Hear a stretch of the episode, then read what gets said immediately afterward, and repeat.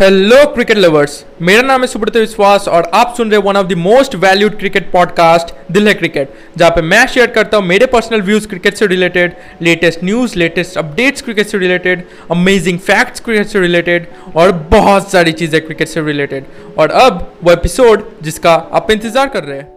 इस podcast episode में हम लोग बात करने वाले हैं कि आपने देखा होगा कि जो क्रिकेट ग्राउंड्स होते हैं, खासकर इंडिया, बांग्लादेश और पाकिस्तान के, वो क्रिकेट ग्राउंड्स काफ़ी छोटे होते हैं। जबकि जो क्रिकेट ग्राउंड ऑस्ट्रेलिया, इंग्लैंड और न्यूजीलैंड जैसे देशों में होते हैं, वो क्रिकेट ग्राउंड्स बड़े होते हैं। तो इसके पीछे रीज़न क्या है? ऐसा क्यों होता है? क्या आपने कभी सोचा है? तो इस पॉडकास्ट एपिसोड में हम इसके बारे में बात करने वाले हैं, ठीक है? तो जो रीज़न है, जो मेन रीज़न है, वो है कि इंडिया में जितने भी पिचेस है, वो पिचेस स्पिन के लिए बनाए जाते हैं।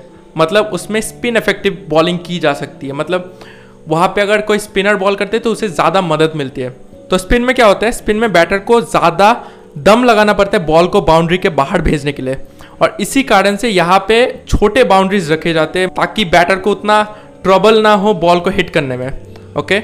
जबकि ऑस्ट्रेलिया, इंग्लैंड और साउथ अफ्रीका जैसे देशों में क्या होता है, वहाँ पे जो पिच है वो फास्ट बॉलिंग को हेल्प करती है। फास्ट बॉलिंग इफ़ेक्टिव पिच है।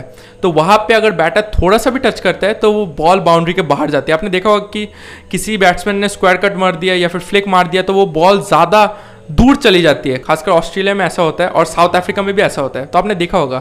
तो इसी कारण से वहाँ के जो बाउंड्रीज है, वो बड़े रखे जाते हैं। वो जो ग्राउंड होता है, वो बड़े रखे जाते हैं।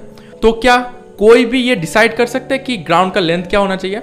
नहीं, ऐसा नहीं है। क्योंकि आईसीसी ने बहुत सारे रूल्स लगाए, बहुत सारे रूल्स उनके अंडर आते हैं, जो कि ये डिसाइड करता है कि एक ग्राउंड का लेंथ कितना होना चाहिए।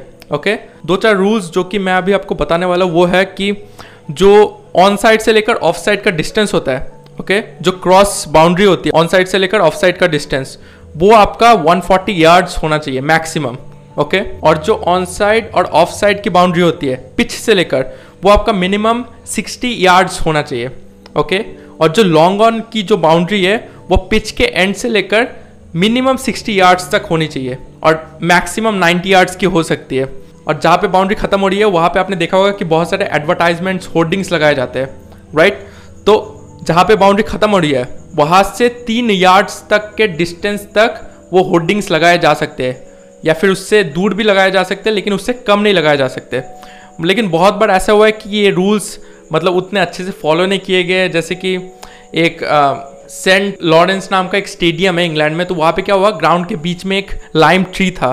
ओके? तो उसके कारण से बाउंड्री सेटअप करने में काफ़ी डिफिकल्टी हो रही थी। तो आईसीसी ने कहा कि वो जो ट्री है, उसके बाद बाउंड्री लगाओ। मतलब उस ट्री को ग्राउंड के अंदर ही रहने दो। तो ऐसा बहुत बार हुआ है कि ट्री को ग्राउंड के अंदर ही रख दिया गया और बाउंड्री बाहर से लगाई गई। तो आप सोच सकते हैं मतलब कैसा माहौल हुआ होगा उस गेम में। मतलब ट्री बाउंड्री के अंदर है। तो ऐसा भी बहुत बार हुआ है। और आपने देखा होगा कि कई सारे ग्राउंड जो कि ऑस्ट्रेलिया में, वहाँ पे ग्राउंड छोटे हैं, या फिर कई सारे ग्राउंड जो कि इंडिया में, वो बड़े हैं। तो वो लोग भी उतने रूल्स फॉलो नहीं करते। तो इसके पीछे भी एक रीज़न है। अगर वो ग्राउंड रूल्स फॉलो करेंगे तो उनके मतलब उन स्टेडियम्स को छोटा करना पड़ेगा या फिर बड़ा करना पड़ेगा।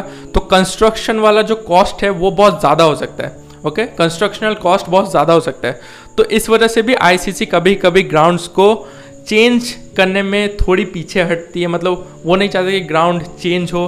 मतलब अभी जैसे ग्राउंड्स है, वैसे ही रहने चाहिए।